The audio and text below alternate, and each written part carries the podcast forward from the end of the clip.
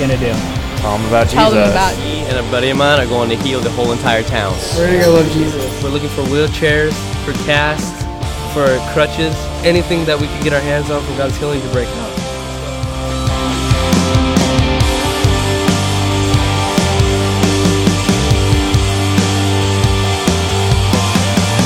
Where you go, I go. What you say, I say. They don't want to see healing, they want to see wheelchairs.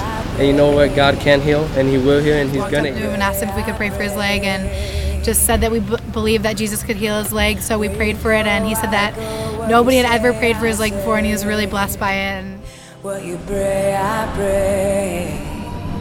What you pray, I pray. Jesus. As they were praying and as the Lord started hitting me, uh, Kat took off my glasses. And I didn't think anything of it. I just let them keep going. I kept receiving. And at the end of our prayer time, I opened my eyes and I could see fine. Now, in the name of Jesus Christ, heal eyesight, heal back pain, God, heal neck pain, God, heal ankle pain, God. Just bring healing into chest pain, God, into healing into and breathing issues, God. Just bring that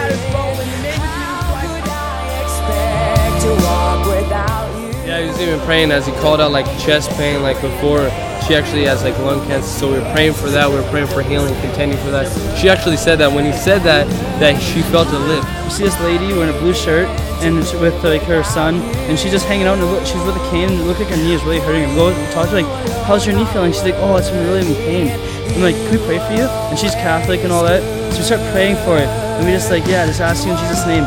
And instantly, she's like, oh, it feels so warm.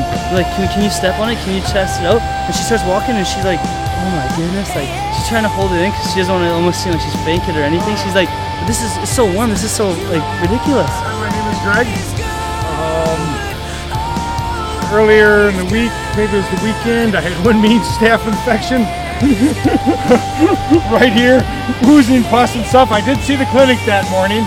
In the afternoon, Jenna and some other people prayed for me, and the next day, gone. That no scar, no nothing.